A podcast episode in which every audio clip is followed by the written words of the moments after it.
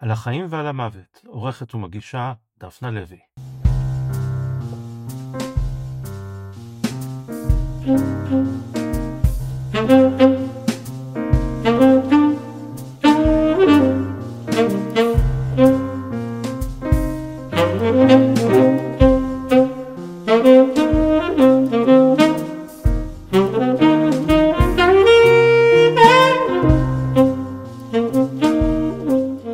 קצת אחרי גיל 18, שירה סתיו עזבה את ביתה, את משפחתה, את הקהילה השומרונית שבה היא גדלה, ובחרה לעצמה חיים אחרים לגמרי. את שם המשפחה החדש שלה בחרה עבורה ונתנה לה גלית רוזן, שהייתה חברתה הטובה. הן גדלו ביחד, הן דילגו ביחד על ימי לימודים כדי לטייל בנמל יפו, הן המציאו ביחד מילים שהיו סוג של התנסות ראשונית במשוררות, וחמש שנים לאחר מכן, בדרכה לחזרה בלהקת מחול, גלית נהרגה בפיגוע בקו 5 ליד כיכר דיזינגוף.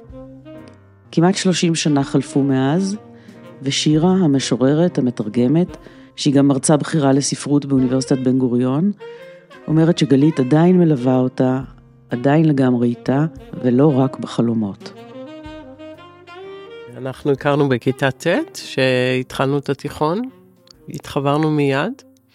גלית הייתה נערת קסם כזאת, היא מוכשרת בכל דבר, ועם דמיון נורא נורא מפותח ועשיר, וכאילו היה לנו עולם כזה של לחלום ביחד דברים. והיא הייתה רקדנית.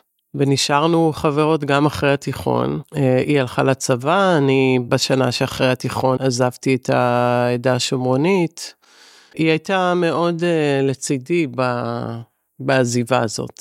גם בלחשוב ביחד על זה, לא שחשבתי על זה יותר מדי, אבל היא חוותה איתי ביחד את הדבר הזה, למרות שהיא לא הייתה חלק מהעדה השומרונית, כן? אני הייתי הש... השומרונית היחידה בכיתה שלי, אולי אפילו בבית ספר. זה בגלל שאתם עדה כל כך קטנה שבכלל אין, לא היו הרבה בנות בגילך נגיד, או לא הייתה שכבת גיל? היו כמה בנות בגילי, אבל השומרונים באמת, השומרונים העדה שגרה בחולון, גם העדה שגרה בשכם. זו עדה מאוד קטנה, אין מספיק ילדים כדי לפתוח בית ספר, אז שולחים את הילדים לחינוך הממלכתי הרגיל. החיים הם חיים ביחד עם הילדים האחרים, או שאחרי שעות בית הספר חוזרים למסגרת של העדה ומנהלים חיים אחרים? זה פתוח, זאת אומרת, יש שכונת השומרונים בחולון, ששם גרנו.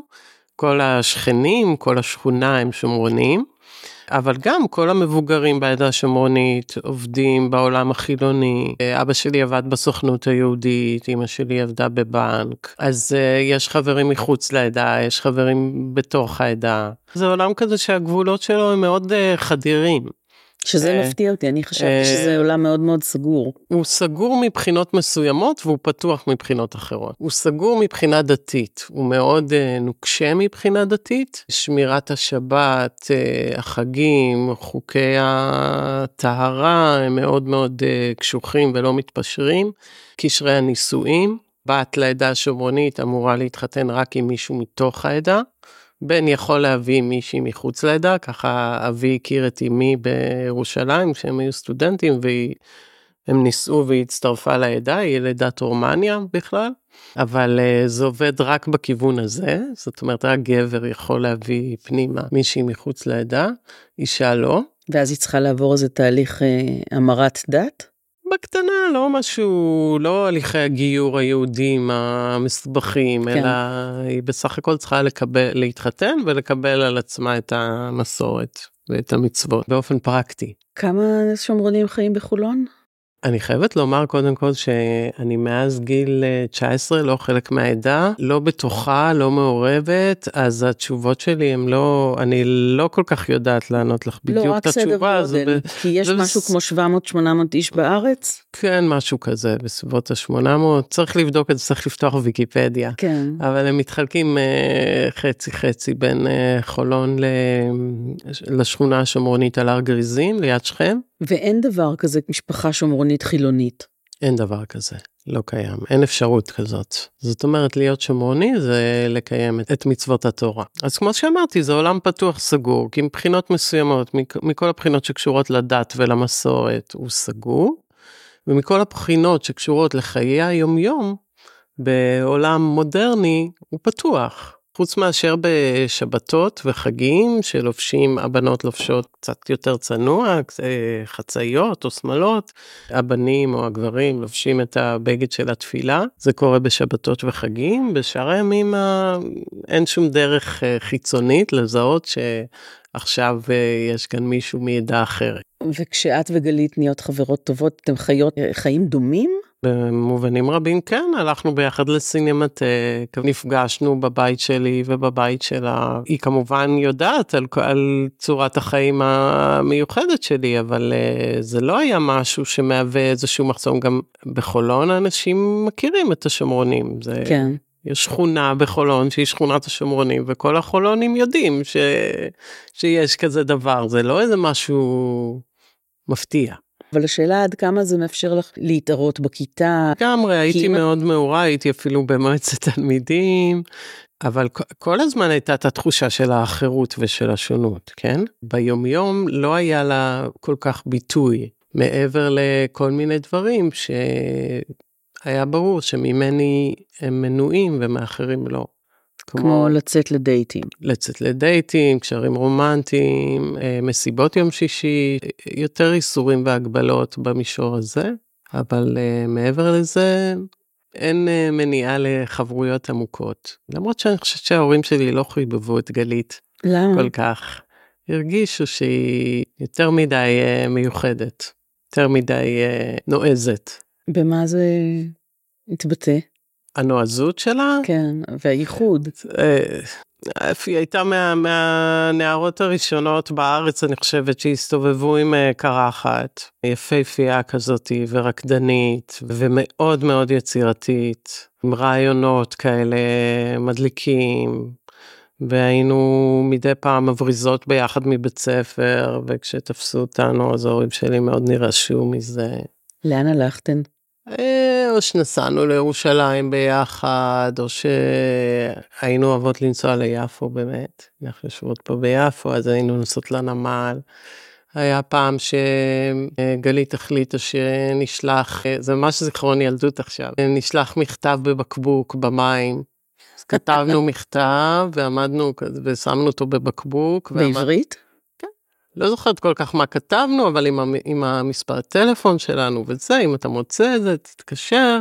ועמדנו כזה על המזח וזרקנו את, ביפו וזרקנו את הבקבוק למים ואז חזרנו הביתה ואז שני נערים התקשרו אלינו. אה, ממש מצאו את זה.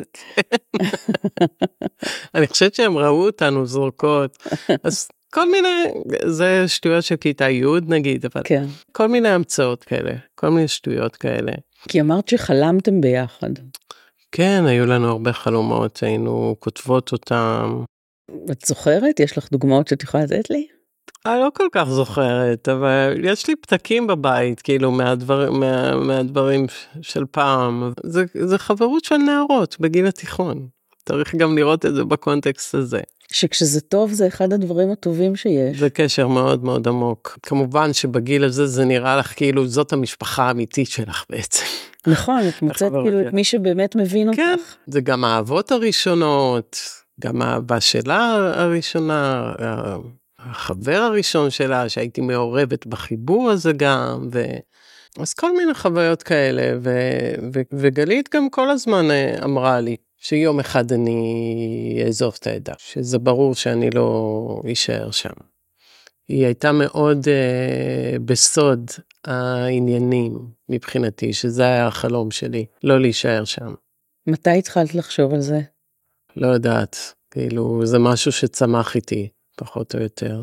תחושה שאני רוצה לחיות חיי חופש, ושלהישאר בעדה בייחוד לנערה או לאישה, ובייחוד בשאלה הרומנטית, נאמר, שזה משהו שבגיל הזה מאוד מעסיק אותך. היו לך התאהבויות כאלה שלא יכולת לדבר עליהם או לעשות כל הזמן, משהו, כן? כל הזמן, ברור. כן, אז הייתה, היה כל הזמן את החלום הזה שאני אצליח לפרוץ את, ה, את הגבול הזה ולעזוב. היה לך ברור שזה, שפירושו לעזוב. כן, לא שאת יכולה לבצע איזה שינוי. זה היה ברור לחלוטין. היו מקרים קודמים בעדה של uh, צעירים שעזבו, מעט, שניים שלושה לא יותר.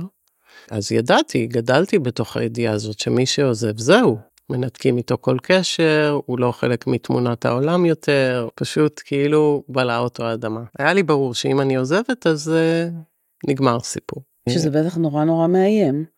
זה מאיים, זה מפחיד, זה... היום אני מסתכלת על זה בתור אישה בוגרת, צריך להבין איך כל זה נחווה מבעד לעיניים של נערה. זה גם הופך להיות מין סרט הרפתקאות כזה. קצת כזה, את הופכת להיות מין גיבורה של סרט כזה. אני אפרוץ את הגבולות, אני אמצא לי חיים אחרים, אני אגשים אה, את חלומי וכן הלאה, הכל בעצם מאוד בתמימות גם, בלי, אני חושבת שבלי להבין לעומק את המשמעויות של מעשה כזה. הוליווד למשל מלמדת אותנו ש... בדרך כלל הזאת שעזבה והלכה לעולם הגדול, חוזרת אחר כך וכל העיירה או הכפר או לא יודעת מה, מסתכלים בתדהמה ובהתפעלות. לא, לא היה שום רגע כזה של תדהמה והתפעלות. מה, איך ראית את זה קורה בחלומך לעומת אה, מה שקרה באמת? החלום היה לעזוב בלי פרטים מסוימים. וכשעזבתי זה היה כבר מתוך, אה, הייתי בת 18 וחצי, זה היה מתוך אה, באיזה רגע מסוים וכמעט מהיום למחר. זאת אומרת, בלי איזה תכנון עמוק אה, ומדוקדק. זה היה בשנה שאחרי התיכון, אני עבדתי בחנות הספרים רובינזון, למי שמכיר, בנחלת בנימין. אה, עבדתי שם יום יום, זה היה סביבה נהדרת בשבילי, מתאימה לי בול. ובאיזשהו רגע, אני לא, לא רוצה יותר מדי להיכנס לפרטים, באיזה תחושת מחנק פשוט איומה, ועם... אנשים בוגרים יותר סביבי ש... שאמרו לי, די, את לא יכולה להיות שם יותר, פשוט תעזבי. אה, וברחתי. אספתי את חפציי המעטים והשארתי מכתב, ממש כמו סרט, שהיום כמובן לא היה יכול להתממש עם כל האינטרנט והמידע וזה שאף אחד לא יכול להיעלם לשום מקום, אבל אנחנו מדברים על שנת 90, אז uh, פשוט לקחתי את חפציי המעטים ו... ועזבתי את הבית. הצורך להיעלם היה מהחשש שימצאו אותך ויכריחו אותך לחזור? כן, ממש ככה. אז זהו, ועברתי לגור בתור דיירת משנה באיזושהי דירה בתל אביב, אצל איש מבוגר, ובשבועיים, שלושה, ארבעה ראשונים, אני, אני יודעת שהיו חיפושים מאוד מאוד אה, קדחתניים, אה, שהמשפחה חיפשה אותי. אני מניחה שבמכתב את כתבת שאת רוצה ללכת, זה לא שהם חששו שקרה לך משהו היום ונורא. לא, לא, כתבתי שאני עוזבת את העדה, שחשבתי על זה הרבה ושאין טעם אה, לחפש אותי כי אני לא אחזור. אז היו חיפושים מאוד מאוד uh, קשים אחריי, זה גם, גלית גם נכנסת uh, לתמונה, אז כי היא הייתה פחות או יותר היחידה שידעה איפה אני נמצאת, וההורים שלי הלכו אל הבית שלה ושל ההורים שלה ממש מדי יום. כמה ימים אחרי שעברתי, היא באה אליי ואמרה לי, אני לא עומדת בזה ואני אצטרך להגיד להם, אני לא יכולה יותר לעמוד בלחץ הזה. שאחד הדברים ש... שהבנתי בדיעבד היא שבנקודה שבה עזבתי את הבית לא היה לי שום מושג לגבי למה אני דנה את עצמי בעצם. למה אני דנה את עצמי ולמה אני דנה את המשפחה שלי. זה לא אומר ש... שאילו הייתי יודעת הייתי מחליטה לעשות אחרת. לא, אני חושבת שלא. אבל אה, את המחירים מבינים רק אחר כך, והמחירים הם בעצם, אין איזה נקודה שבה החוב משולם. אוקיי? וה, ומסירים, ואת, ואת מסירה מעלייך את המטען הזה. לא. ואת זה לא יכולתי לדעת אז, ואת זה אני מבינה רק היום. אבל היו רגעים שבהם אמרת מה עשיתי, מה עשיתי, אולי אני אחזור? לא, לא היה אפילו רגע אחד כזה. כן. זאת אומרת, זה, זה אולי מסובך להסביר את זה, אבל כאילו אין חרטה, אבל יש המון צער. וזה פשוט פצע כל כך אה, כואב עדיין לכולם, ואני באמת באמת לא רוצה להכאיב להם. אז ממש אה, כואב לי לדבר על זה וגם לחשוב שהם אולי ישמעו את זה, וכל הכאב יתעורר מחדש. גלית, אני מבינה שהייתה, אם ככה, איזשהו מקור תמיכה או עזרה בכל הדבר הזה. כן. זמן קצר אחרי שעזבתי נאלצנו לנתק קשר בדיוק כדי שלא יוכלו להתחקות אחרי עקבותיי אה, דרכה. מה היא עשתה בשלב הזה? היא הייתה חיילת. את כשומרונית היית פטורה מגיוס לצבא? בימים ההם, אה, לצערי. דווקא מאוד רציתי להתגייס לצבא, להיות כמו החברים שלי. היום אני חושבת ששמעתי שזה כבר אחרת ויש כבר שמרניות שהולכות לצבא, אבל בימים ההם לא, רק הבנים התגייסו, ובנות uh, קיבלו פטור על uh, מטעמי דת, כן. וגם אני נאלצתי להצהיר, אז uh, לא הלכתי לצבא. אז לכמה זמן ניתקתן קשר? Uh, כמה חודשים, כי אחרי חודשיים בתל אביב הבנתי, או אנשים שליוו אותי אז בתהליך הזה, הבנתי מהר מאוד שאני לא יכולה להמשיך ככה, כי ימצאו אותי מהר מאוד, ועברתי לגור בקיבוץ. כי אחרי כמה חיפושים אה, בכל מיני מקומות, הצטרפתי לקיבוץ בית הערבה, בצפון כן. ים המלח, מקום מגוחך בקטנותו, 20 איש, כאילו, משהו בסגנון. אה, עברת לבית משותף שיושב בצפון ים המלח. כן. בלי להבין גם, חייבים להבין כמה תמימה ופעורה הייתי אז, כאילו באמת בקושי ידעתי משהו על, על עצמי, על העולם, על המדינה, על ה... כמו כולנו בגיל כן, 18. כן. הגעתי לאיזה מקום שבדיעבד אפשר לומר זה המקום האחרון שילדה פליטה כזאת, כי בעצם הייתי פליטה לכל דבר, אמורה להגיע אליו. כאילו במקום להגיע לאיזה מקום שיש בו אנשים אה, מנוסים, בוגרים, שיכולה לקבל אה, טיפול מתאים, תמיכה וזה, הגעתי למקום שבו כולם הם כמוני אנשים אה, זרוקים כשאמרת קיבוץ, חשבתי לעצמי דווקא שקיבוץ יכול לשמש סוג של משפחה. אמור להיות אם הייתי הולכת לקיבוץ כזה, אבל בעצם בחרתי בניגוד למה שהייתי צריכה, בחרתי כן. להגיע למקום שהוא בעצם היה סוג של היאחזות נחל. זמן קצר לפני שהגעתי הפכה להיות קיבוץ. כולם, לא היו שם משפחות, כולם שם היו צעירים ורווקים, לא מאורגנים על עצמם. היינו קבוצה קטנה. אה, מה עשית שם? באיזה. ענף? היו עבדתי ענפים? בכל הענפים, הייתי שם סך הכל תשע וחצי שנים. וואו, הרבה. הרבה שנים, כן, מגיל אה, 19 עד uh, גיל 28. אז uh, הספקתי לעבוד בכל הענפים. הענף המרכזי שעבדתי בו כל השנים האלה היה ענף התמרים. שמה עשית? את בטח לא זאת שטיפסת על העצים למעלה לגדוד את התמרים. בוודאי שטיפסתי וגדדתי ועבדתי ל... לכל אורך השנה יש אה, מחזור של פעולות שעושים עם מצע התמר וגם הייתה תקופה שהייתי אחראית זכרים בתמרים כי תמר זה עץ שיש לו זכר ונקבה והזכרים אה, מייצרים את האבקה שאחר כך מעביקים את התמר. אבקה אגב שהיא מאוד מאוד אה, ריחנית, יקרה מאוד. זה ממש אה, בסביבות האלפי שקלים לקילו. שצריך לקחת ולהאביק בעצמך? לא, לא סומכים צריך, על... אה, הזכרים מייצרים את האבקה וצריך לאסוף אותה, ואחר כך, כן, את יודעת, זה הכל אה, מהונדס על ידי האדם, כל הפעולות האלה. זה ריח מאוד מאוד חזק ומאוד מאוד נעים, שמאוד מזכיר אה, ריח של אה, זרע. ועד היום שאני אני יכולה ללכת באיזה מקום ופתאום הריח הזה בא לי לאף ואני מרימה את הראש ואני רואה שיש מעליי אה, תמר זכר. זה ריח אה, בלתי חושבת- נשכח. יש אה, ריח דומה, אני חושבת, גם לחרובים, נכון? נכון, נכון. שגם שם יש עצי זכר ונקבה. נכון, נכון. כן, אבל לנו היה מטע תמרים ועבדתי בתמרים. זה היה, אני חושבת, הענף שהייתי פה. מה עושה. אחראית זכרים? ואיך כותבים את זה ברזומה? דואגת להפיק את האבקה מה... מהתפרחות. א', עבודה חקלאית זה עבודה נעימה, זה עבודה כיפית. מכל העבודות שעשיתי בחיי, אה, אני יכולה לומר שאין עבודה שיש בה יותר סיפוק מעבודה חקלאית. את היום דוקטור לספרות. נכון. באותו זמן כבר התחלת ללמוד באוניברסיטה? שנתיים אחרי שהצטרפתי לקיבוץ, התחלתי ללמוד לתואר ראשון בירושלים, ספרות כללית בתולדות התיאטרון, אבל המשכתי לגור בקיבוץ, לא גרתי בירושלים, זה בסך הכל אה, חצי שעה 40 דקות נסיעה. אז הייתי נוסעת לירושלים, חוזרת באותו יום. למדתי שם שלוש שנים, ו... ואחר כך אה, המשכתי לתואר שני. ידעת מההתחלה שאת רוצה קריירה אקדמית? לא, מה פתאום.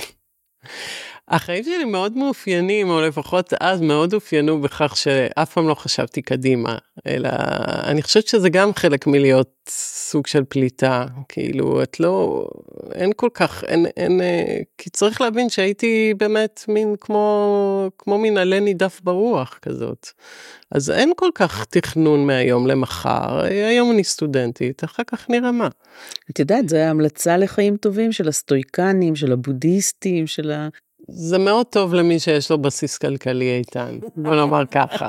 נכון. אבל uh, כשאין את זה, ולי לא היה, אז uh, זה גם בעייתי. לא, לא חשבתי ב, בכלל בכיוון של קריירה אקדמית, אבל גם לא חשבתי בכיוונים אחרים. פשוט לא חשבתי כל כך בכיוונים, אלא למדתי, ואחר כך המשכתי לתואר שני. אחר כך איכשהו התגלגלתי לחילופי סטודנטים, הייתי, אנחנו כבר מתקדמים קדימה בזמן. חייתי שנה בהולנד, חזרתי, עזבתי את הקיבוץ, עברתי לגור בירושלים, הייתי מורה בתיכון, באותה תקופה הכרתי את בן זוגי, ואז עברתי לתל אביב, ואחר כך התחלתי דוקטורט בבאר שבע. אז uh, הדוקטורט הגיע אחר כך, כשכבר הייתי נשואה וב... ובהיריון. כשכבר לא היית עלה נידף ברוח, אני מניחה. כבר לא הייתי עלה נידף ברוח. אבל בתודעה זה נשאר? לגמרי, אי אפשר, אי אפשר uh, כל כך uh, להיפטר מהתודעה הזאת.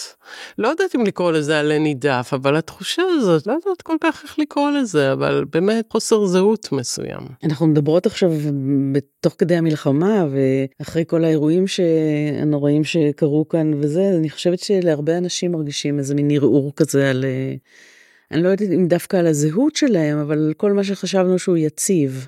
כן, זו תחושה שהיא מאוד מאוד מוכרת לי. היא מוכרת לי בעצם עוד, עוד לפני שעזבתי את הבית, כי גם להיות בתוך העדה השומרונית כל הזמן הרגשתי שאני לא צריכה להיות שם, שאני לא באמת מזדהה עם צורת החיים הזאת, שאני לא רוצה להיות בה, אז הרגשתי אחרת. כן. שאני אחרת מכולם. הייתה לך אי פעם אמונה אבל? בדת? הייתה לי אמונה כמו שיש לילדים אמונה. כאילו, זו אמונה כזאת שיש אלוהים. אבל גם אני חושבת שהיה לי איזה מין התמרמרות כזאת של מה הקשר בין זה שיש אלוהים לזה שצריך לעשות כל מיני דברים, ללבוש חצאית בשבת, או לחכות שש שעות אחרי שאוכלים בשר, ועוד שיחליטו לי עם מי להתחתן, וכל מיני כן. דברים כאלה. יש, יש איזה הבחנה שהיא גם, יש בה איזה יסוד מאוד ילדי ותמים. בין כאילו רגשות ואמונה ואלוהים לבין הפרקטיקה של היומיום. ואיזו תחושה של שרירותיות מאוד גדולה ביחס למצוות. אני חושבת שכולנו מאמינים באיזשהו אופן. זאת אומרת, אנחנו לא מוותרים על אלוהים כל כך בקלות. נורא קשה לחשוב שהכל רנדומלי ואין כן. שום אני... השגחה איזושהי או תכנון. נכון, או... הרבה פעמים אנחנו מחליפים את ה... כי ברור שאם אני אחשוב רגע רציונלית, אז אני אגיד, כן, אני אתאיסטית, אין אלוהים, אין גורל, אין כלום, אנחנו נזרקים לתוך העולם ויוצאים ממנו, ונזרקים החוצה ממנו כמו שהגענו. אבל יש דברים אחרים, כאילו, שממלאים את המקום הזה של האמונה. אה, אני לא יודעת, אני צריכה לחשוב על זה יותר. אני גרתי בירושלים בתקופה של הפיגועים הכי קשים שהיו שם, של הפיגוע בסברו, שהיה ממש 100 מטר מאיפה שגרתי. ועברתי שם שתי דקות לפני שהוא קרה, והפיגועים אה, בשוק, ובבית ספר שלימדתי אה, נהרגה תלמידה בפיגוע בקריית יובל, וגם לי היה כל מיני אמונות כאלה שלמשל הייתי יושבת באוטובוס תמיד בספסל הלפני האחרון, כי החלטתי שהפיגועים מתרחשים בחלק הקדמי של האוטובוס, ומי שיושב מאחורה אה, ניצל. אז זה כאילו היה איזה כלל כזה שהאמנתי שהוא יגן עליי. כן. אבל לא האמנת באיזה משגיח שיגן עלייך, שמסתכל מלמעלה ויחליט לא, שאת טובה. אם כבר אה, הפוך. אם יש השגחה היא נגדי, לא בעדי. כן, אבל רגע, אני רציתי בכלל לשאול אותך לגבי הילדות ולגבי הקשר עם, עם גלית. אני שמעתי אותך מספרת משהו נורא מעניין על... אה, איזה שפה שלמה שאתן נמצאתם לעצמכם, או באמת? לפחות... אה, אמרתי? מין, כל מיני מונחים אה, שהיו פרטיים שלכם. היו לנו מילים שהיינו מנציאות. אה, מילים שהחלטנו שהם, אה, או שהעברית היא לא תופסת את המהות. את יודעת, זה כמו להיות משוררות בעצם. כן. כאילו, התעסק בשפה, אז, אז היו לנו מילים, אני, אני לא כל כך זוכרת אותם חוץ מזה שהחלטנו שהמילה תשוקה לא מתאימה וקראנו לזה סינול. שזה בא מאיזשהו מקום או הצלילים נראו לכם יותר? הצלילים זה הכל קשור לצלילים שיש מילים שצריך להחליף להם את הצלילים התעסקנו המון עם מילים. אז היא הייתה שותפה בדבר הזה גם כי אמרת שהייתה רקדנית ואת באמת רקדנית. משוררת. היא גם הייתה רקדנית, היא גם אחר כך היא למדה בבית ספר לקולנוע ועשתה סרטים. היא הספיקה להגיע רק ל... כשהיא נהרגה היא הייתה בתחילת שנה ג' אז... איפה היא למדה? היא למדה בסם שפיגל בירושלים. כן, היו לה תמיד שפע רעיונות, המצאות, בן אדם פקוח לחלוטין, עם אה, אור בעיניים וחלומות בלי סוף ומדברת על אה, פיות ויצורים כאילו זה לגמרי חלק מהיומיום שלה. אני הייתי בשנה שעברה באיסלנד גם הם מדברים על פיות כן. ויצורים כאילו שזה כן אז uh, זו הייתה גלית. אולי זה הזמן הנכון לבקש שתקראי איזשהו שיר שלך. אז אולי אני באמת אקרא את חולון כי דיברנו על חולון. כן. רגע לפני שנייה ראיתי אותו. חולון. אלירן אמר שקוראים לו ליר. אבוד בעיניים הפצועות שלו, מטפח מראה מוזנח, לא מתרחץ שבוע, לא מחליף בגדים. מגדל דבלולי זקן ועגילים, בן 16, חולם לאבד את בתוליו עם ילדה מתוקה בטלטלים, מישהי שלא תשפיל אותו.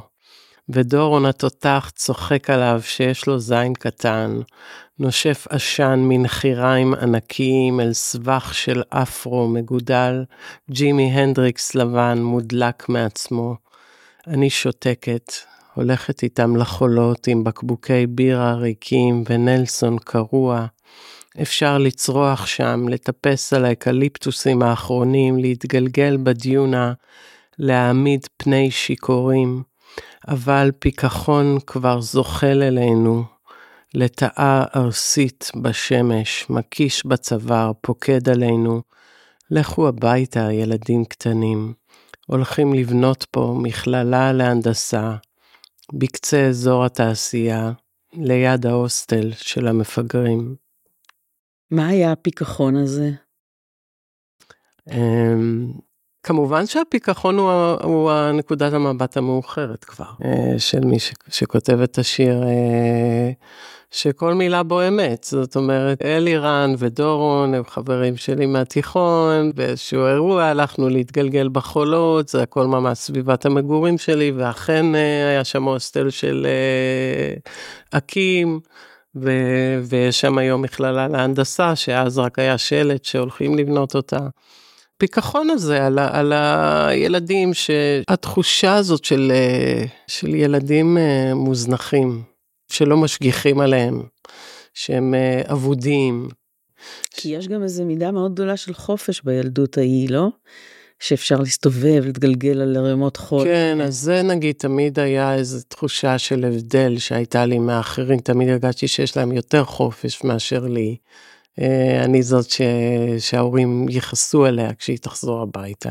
כי את ממשפחה של כמה דורות בארץ? אה, אני דור 126. אה, לפי המסורת השומרונית. כן. מצד אבי ודור ראשון מצד אמי. מה ש... היה לפני 126 דורות? או שזה פרה-היסטוריה. יציאת מצרים. אני אומרת לך את איך שזה מנוסח במסורת, כן. דור 126 למובא בני ישראל לארץ כנען.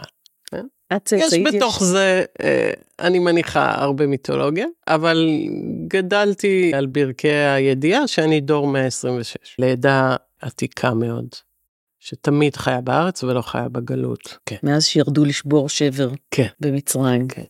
מאז מתן תורה בעצם. זה לא איזה רעיון נורא מסעיר שאת בעצם צאצאית של... אה, בעיני אה, אבי זה רעיון אה, מאוד מסעיר. אני זוכרת שנפגשנו כמה שנים טובות אחרי שעזבתי את הבית, והוא, ושהוא אמר לי שהוא לא מבין איך יכולתי לוותר על הדבר הכל כך אה, מיוחד ונדיר ו...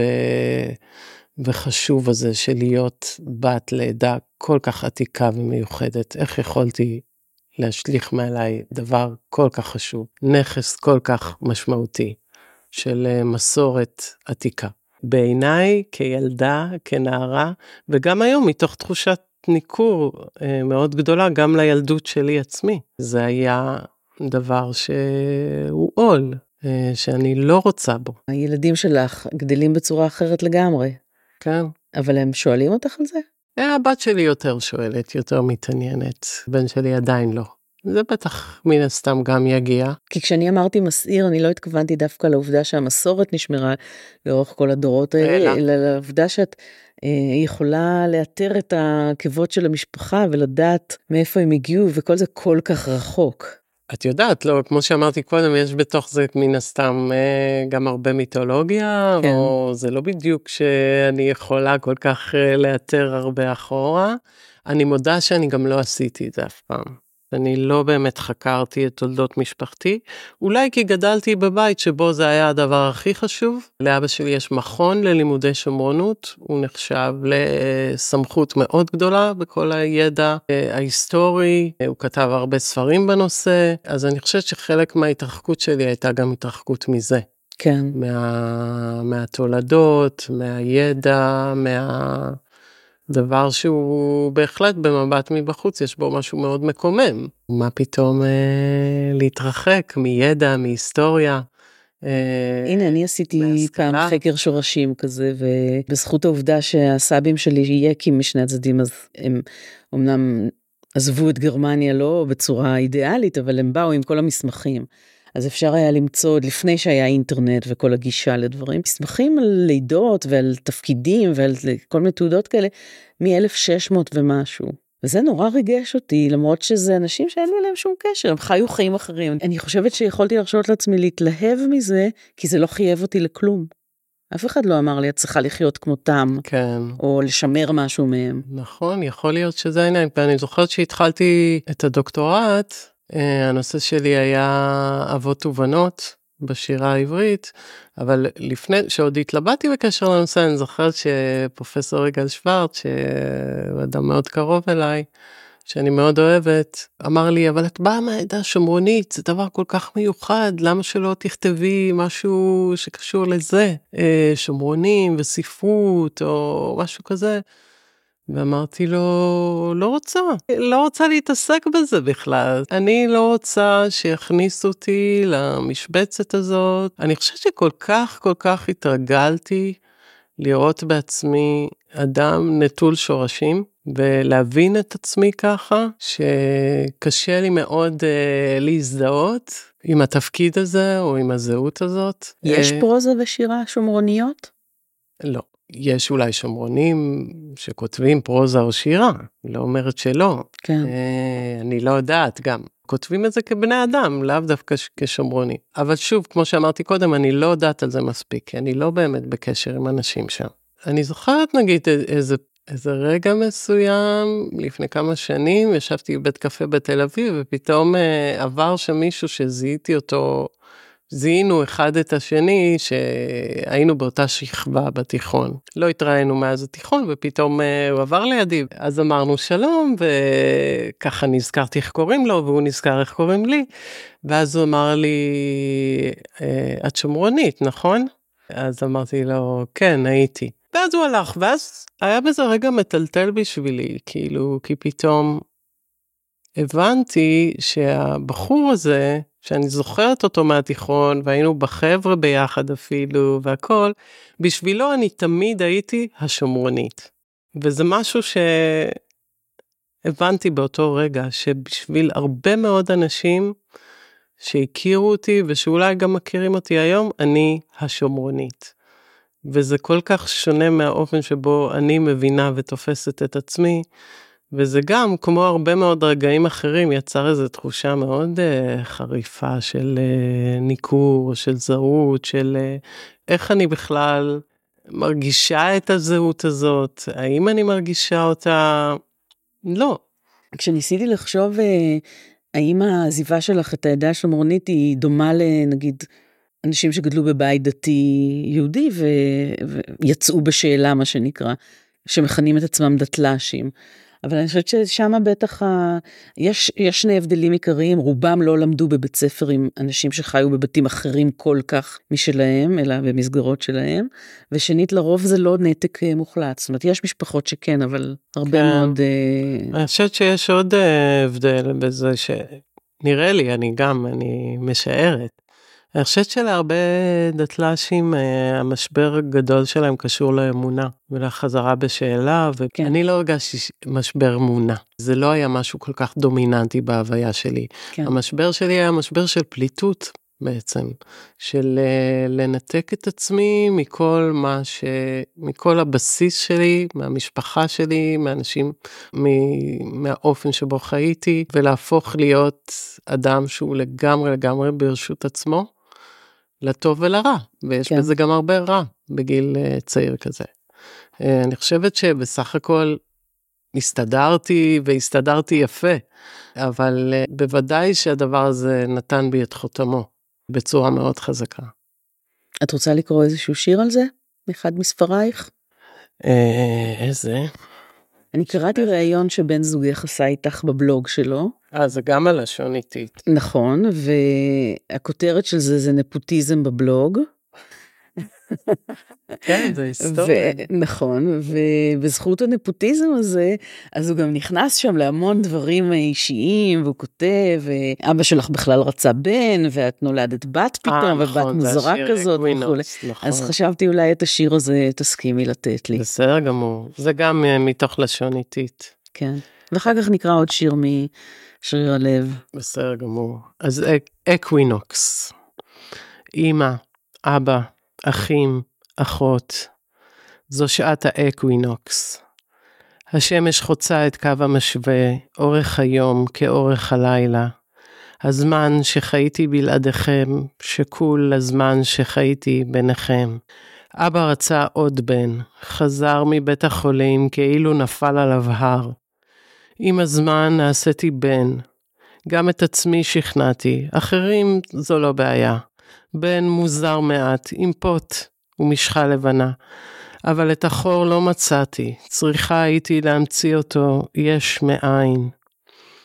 אמא סרגה לעצמה שמיכת בכי, חשבה שתכסה בה את כולם.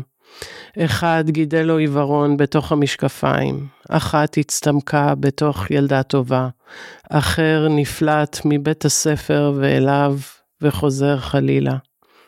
שנים אחדות, 19 כמעט, נשמנו אותו אוויר בין אותם קירות, אוכלים מפה לפה אחד את החמצן של השני. שברתי אתכם, נשארתם יחד, אבל נפוצתם לכל עבר, רסיסי אדם עם החור באמצע, ומה היה עוד מלבדו? שברתי אותי לשתי חתיכות, אחת נשארה משוננת, חדה. השנייה התהפכה, השתייפה, נקלפה. מה שלא נעשה, כמה דבק שלא נשפוך, זה כבר לא מתחבר. הורים מסכנים, החליטו ילדיכם להוריד אתכם שאולה, בלי יגון. ספרו לי מעט עליכם, האם שנתכם עודנה עמוקה? אצלי זו שעת האקווינוקס, שעה של נדודי שינה. קשה להבין, אבל איכשהו הבית עוד עומד, עם הסדק החוצה אותו לאורכו. עוברים לידו כל הזמן, ומתאמצים לא להסתכל. עיתים נכשלים בו, ונופלים. חריץ הזמן שאין לו קרקעית, וצועקים פנימה, חזק, בכל השתיקה. זה מפחיד, אבל תמיד נמשכים בחזרה. זה שיר מאוד חזק. כן, היה לי קשה עכשיו לקרוא אותו. שמתי לב שבאמצע קצת השתנקת. את יודעת, את אמרת שכשיגאל שוורץ הציע לך נושא לדוקטורט, רצית כאילו להתרחק ככל האפשר, אבל גם העובדה שכתבת על יחסי אבות ובנות הוא אה, כן, נושא שמן עשית- הסתם יש בו הדהוד אישי. כן, אישי, אבל לא קהילתי, עדתי, תרבותי, אלא באמת אישי. אז אני חושבת שעשיתי לעצמי טיפול אה, במחקר, טיפול באמצעות מחקר, כן, במובן מסוים.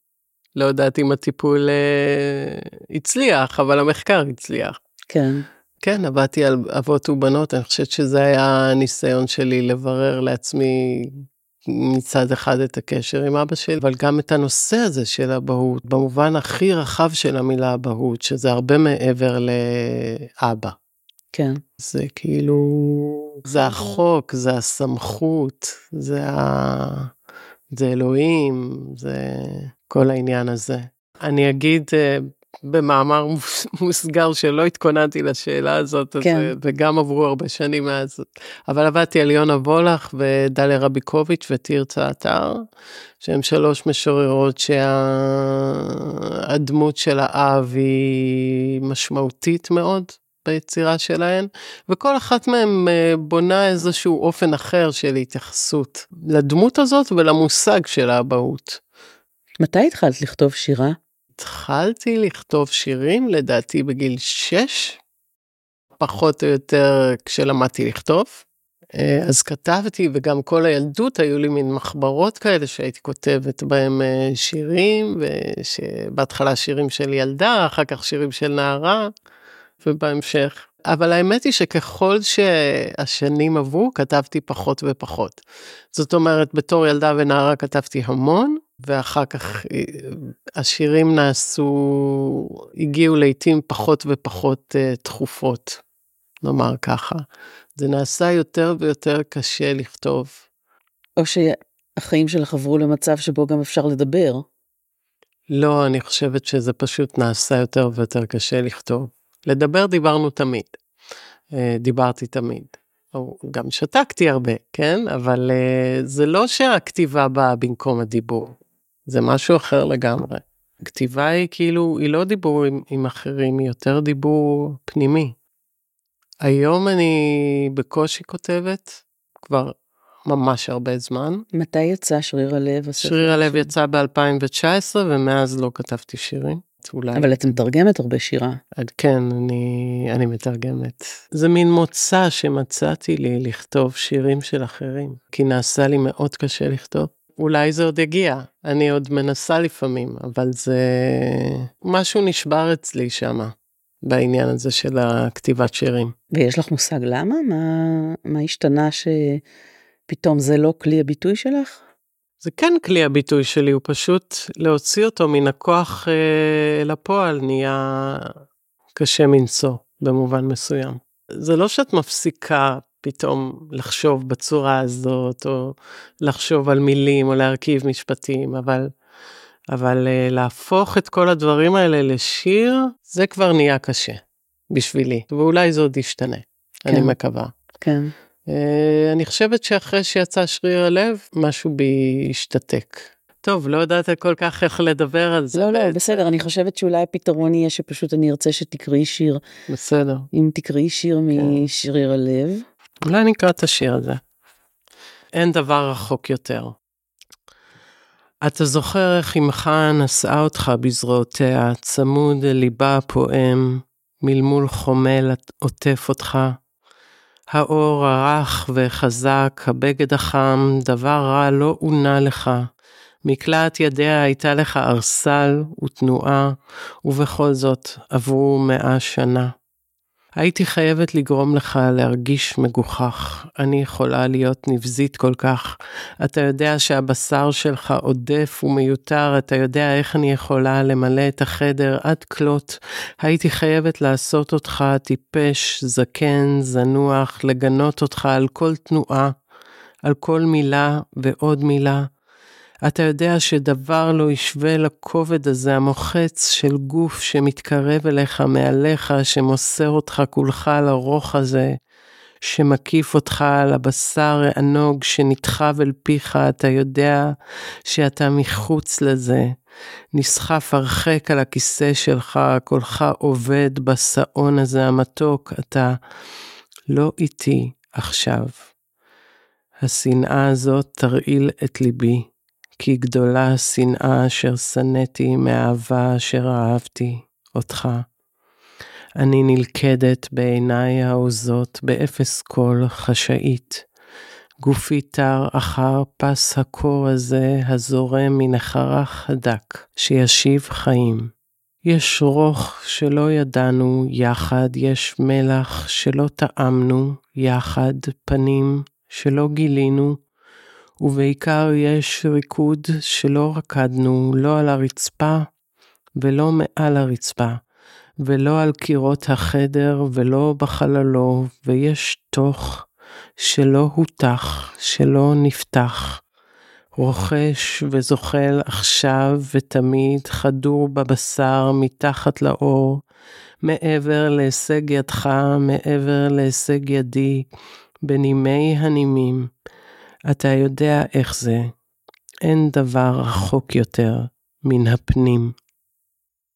אני אפילו לא יכולה להתחיל לנחש במה השיר עוסק, כי את כותבת על שנאה גדולה מאהבה, אבל יש בו פתאום באמצע איזה דימוי כמו של תינוק שאת מניקה. כן? איזה? אני עוטפת והבשר שנכנס לפיך ו... אה, זה היה לפני, כן. הרוח הזה שמקיף אותך לבשר הענוג שנדחה בפיך, כן, זה יכול להיות הנקה, נכון. כן. באמת, זה מתחיל מאם שנושאת תינוק, תמונה של uh, הגנה מוחלטת, של הגנה, של הזנה, של ליטוף. זו תחושה שכל אחד מאיתנו מחפש באיזה אופן מאוד קמאי. כן. ושיש אנשים שבשבילם היא איזה מין אה, חור כזה שאף פעם לא יתמלא. כן, כן, ברור. כשאת עזבת אה, את הבית את גם שינית את שם המשפחה מיד? אה, זה קשור לגלית, כן. כי הרעיון של להפוך את שם המשפחה לסתיו היה שלה. שירה את מהבית? שירה אני מהבית, לא שירה, שירה. כמו שירה של עגנון, שאימא שלי קראה בזמן שהיא הייתה בהיריון איתי. מה הם למדו באוניברסיטה דרך אגב כשהם הכירו? אימא שלי למדה ספרות ולשון ואבא שלי למד לשון ומקרא והם אה, נפגשו באחד משיעורי לשון אני חושבת בגבעת רם. ירשת את זה משני הצדדים. נכון כן. נכון. הייתי שירה, הייתי שירה צדקה, צדקה זה משפחה מאוד גדולה בעדה השומרונית, גדולה ומפוארת. ואז כש, כשברחתי מהבית, ממש באותו היום או למחרת, היה לי ברור שאני רוצה לשנות את המשפחה, את שם המשפחה, לא רק uh, מסיבות סמליות, אלא גם uh, כדי שיהיה יותר מסובך למצוא אותי אולי. אז אני זוכרת אותי ואת גלית הולכות uh, ברחוב בן יהודה, ו- ואני אומרת לה, אני מחר הולכת למשרד הפנים לשנות את שם המשפחה, ועוד לא החלטתי למה, אז היא אמרה לי, אה, זה ברור, uh, שיר הסתיו. למה זה כל כך ברור? אוקיי, אני חושבת שזה חלק ממני ומהדמות שהאופן שבו היא ראתה אותי ושאני ראיתי את עצמי כאיזה מין יצור, מה שלא עבר עד היום אגב זה עדיין מאוד אני, יצור מאוד מלנכולי ומין רומנטיקה כזאת של עלי שלכת. את גם אוהבת את הסתיו? אני אוהבת את הסתיו אבל אני הכי אוהבת חורף. אני אוהבת קור וגשם אני אוהבת גם שהאור הוא לא צהוב אלא הוא יותר עפרפר כזה. בהחלט, בהחלט, כן. מעניין, אני לפחות יכולה להגיד שהגנים שלי הגיעו מכל החורף הזה. אצלך לפחות חלק 126 דורות ספגו את השמש הזאת. נכון, נכון. וחיו בה. כן, ואין ברירה, צריך להגיע גם למותה של אה, כן. גלית. גלית אה, נהרגה בפיגוע של אה, קו 5 ב-19 באוקטובר 1994, שזה גם את אה, יום ההולדת של הבן שלי ב-19 לאוקטובר 2009, שממש הרגשתי שהוא נולד בתאריך הזה שהיא מוסרת לי דש, דרך הלידה שלו. זה גם סמוך ליום הולדת שלה. כן, יום ההולדת שלה הוא ב-14 בנובמבר. היא הייתה חודש לפני גיל 23, ואני חודשיים לפני גיל 23, היא מבוגרת ממני בחודש בערך. אני הייתי אז סטודנטית בירושלים לתואר ראשון והיא הייתה סטודנטית לקולנוע בסן שפיגל. כמו שאמרתי כבר היא גם הייתה רקדנית. באותו בוקר היא נסעה לחזרה הראשונה לאחר שהתקבלה ללהקת המחול של ליעד דרור וניר בן גל. וואו, כן, שהיו אז ממש בשיאם. כן, כן. לא, היא, היא ממש התחילה כבר קריירה רצינית כרקדנית, הופיעה בקליפים, יש לה קליפ של אתניקס, של ציפור מדבר, שהיא מופיעה בו, שאפשר לראות אותו ביוטיוב, מי שרוצה. היא עברה אודישנים והיא התקבלה ללהקה הזאת, ובאותו בוקר היא נסעה בקו 5 לחזרה הראשונה של הלהקה. אני ראיתי אותה פעם אחרונה ממש כמה ימים לפני כן. נסעתי עם חברים לטיול בסיני, באזור ההר הגבוה בסיני, סנטה קטרינה וכן הלאה, זה טיול כזה של סקאשים אה, במדבר. אז באתי מהקיבוץ, ידעתי שאני צריכה לקחת אוטובוס לאילת, שיוצא ב-12 וחצי בלילה, ואז אז באתי לתל אביב, היא גרה ברחוב מזה אז, וביליתי אצלה כמה שעות, מה שזכור לי מהפגישה האחרונה היא בעיקר שני דברים, אחד שהיא רצתה שאני אעזור לה לגלח את הראש עם מכונת תספורת, כי היא הייתה באופן קבוע אה, מסתובבת עם קרחת, וישבנו במרפסת וגילחתי לה את הראש עם המכונה, והיא לא עשיתי את זה טוב, לא הייתי מיומנת בזה, והיא ככה אמרה שאני לא עושה את זה טוב, ולקחה את המכונה ועשה את זה בעצמה, וגם שיצאנו לבית קפה ליד שנקרא באובב. וכמובן ששתינו היינו מאוד מוקסמות משם, משמו של בית הקפה, ילדים ייזהרו מעצי הבאובב. כן, כן. ואז היא ליוותה אותי לתחנת האוטובוס של קו 5, ונסעתי לתחנה המרכזית, ו, ונסעתי לסיני, לטיול. באותם ימים נחטף אה, נחשון וקסמן. כן. ואז בבוקר שחזרתי מסיני, הגענו, עברנו את הגבול בטאבה, ראינו את העיתון והייתה ידיעה על כך שנחשון וקסמן אה, נהרג בפעולת החילוץ. ועליתי, וזה היה ממש, אני, אני ממש זוכרת את זה, כי זה, זה היה ידיעה מאוד מאוד קשה, כי אני זוכרת שנסעתי לסינו, לסיני עם תפילה בלב שיצילו אותו. כי כל הימים שהיינו בסיני לא ידענו כלום, לא, לא ידענו מה קורה. וחזרנו ו- וראיתי את העיתון ועליתי לאוטובוס חזרה לירושלים. ותוך כדי הנסיעה הרדיו היה פתוח, התחילו לזרום הידיעות על הפיגוע. הוא התרחש ממש אז. ב- כן, כשאני באוטובוס חזרה מאילת לירושלים, ובאותו יום בערב קיבלתי את הטלפון. חבר משותף שסיפר לי על כך. הכל התמוטט באותו רגע. כן. כן, אולי נקרא את השיר על גלית. מאוד אשמח. אה, גם קצת קשה לקרוא אותו, אבל אה, זה מתוך שריר הלב. גלית. כשלקחו אותך היה גופך רך ומלוכלך, והרימו אותך מן הארץ והשכיבו על העגלה, וכל המולת הרחוב, שעון ההלם והבהלה, נחרשו באוזני מי שטיפלו בך, וביקשו את הדופק וגילו שכבר לא, לא. רק שירה ללא קול הם שמעו וחיטאו את פתחי הכניסה והיציאה ברטייה נקייה וכיסו אותך, את ראשך. רק נעלייך עוד הציצו ורודות וחברות כחיוך אחרון, פתאום עייפות, והשירה הלכה והתגברה והתעצמה והתדבקה על אור התוף עד ש... באת אליי, והיית אישה ילדה, פעם במעי לבן ופעם בשקית סוכריות, פעם בחולצה קרועה ופעם בעקבים גבוהים. ונשקתי עוד ועוד את ידייך הקטנות וחזרתי ואמרתי, כמה טוב, את פה. מחלום אל חלום נשאר אותו החלום. את באה בחטף, ואני פוחדת שתיעלמי ונחרדת לקבוע את הפגישה הבאה. העיניים נפקחות, את עומדת בחדר החשוך, שותקת או אילמת, לא יותר מדקה, לעולם איני מספיקה. את עדיין חולמת עליה? כן, מדי פעם. זה כמעט תמיד אותו חלום, כמו שתיארתי. פעם עם מעי לבן, פעם עם שקית סוכריות, פעם היא באה. ברגע שהיא באה, מיד אני בחרדה שהיא תיעלם, כי היא מתה. אז אני אומרת לה, רגע, בואי נקבע כבר את הפגישה הבאה, ואני... ב, בואי נקבע אותה, ו, ואני, רגע, אני אביא פנקס, בוא נרשום, בוא זה, ואני אף פעם לא מספיקה לקבוע את הפגישה הבאה. זה איזשהו חלום שכל הזמן חוזר, והיו גם חלומות אחרים. הפרטים שאת העלית בשיר, כמו הנעליים וזה, זה, זה דברים שאת ביררת שאת הלכת בעקבות המוות שלה? הנעליים הוורודות, כן. גלית לבשה, היא הלכה לחזרת ריקוד והיא נעלה באותו יום את האולסטאר הוורודות המפורסמות שלה. וזה משהו שאני זוכרת שהחבר שלנו, זמיר, שהוא, שהוא היה בן זוג שלה, הוא זיהה את הגופה בחדר המתים, הוא אמר שפתחו אותה, היא הייתה מכוסה בשמיכה, שפתחו, ראיתי את האולסטאר ורודות וכבר ידעתי שזאתי.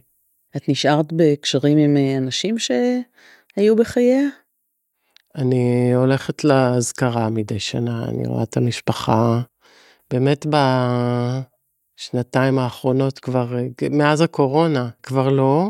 אולי זה עוד יחזור, אבל כן, אנחנו בקשר בפייסבוק, אני בקשר עם האחיות שלה בפייסבוק, יש חברים משותפים מאז, פה ושם. ואת השם שהיא נתנה לי, אני ממש מרגישה שהיא חלק בלתי נפרד מחיי. אמנם עברו המון שנים, ואנחנו זכינו להתבגר, להקים משפחות, לעשות ילדים והכל, והיא נשארה בת 23, עוד לא אפילו. כבר יוצר איזה פער מאוד גדול, אבל היא הייתה חלק כל כך משמעותי מהילדות שלי ומה... ומסיפור חיי, עד לאותה נקודה שאני ממש מרגישה שהיא, שהיא לא הפסיקה להיות חלק, בגלל החלק הכל כך משמעותי שהיה לה בשבילי. ובגלל זה לא שינית דרך אגב את השם שלך כשנישאת, או שזה בכלל לא עלה על הפרק? אני, אני בטח לא הייתי בקטע של לקחת על עצמי את שמו של uh, בן זוגי, כן. אבל אני גם זוכרת את עצמי אומרת uh, באופן מאוד... Uh, כאילו בשכנוע עצמי עמוק, שגלית נתנה לי את השם הזה, וזה משהו שהשאירה לי, זה מין ירושה כזאת, שאני לא רוצה לוותר עליה. שירה, תודה רבה. בבקשה. ה... תודה לך. זה, אני יודעת שזה היה לך לא קל, אז אה, תודה כן, כפולה. אני, אני בעצמי מופתעת מכמה זה היה לי לא קל, אבל... אז, אז כאמור, באמת תודה כפולה.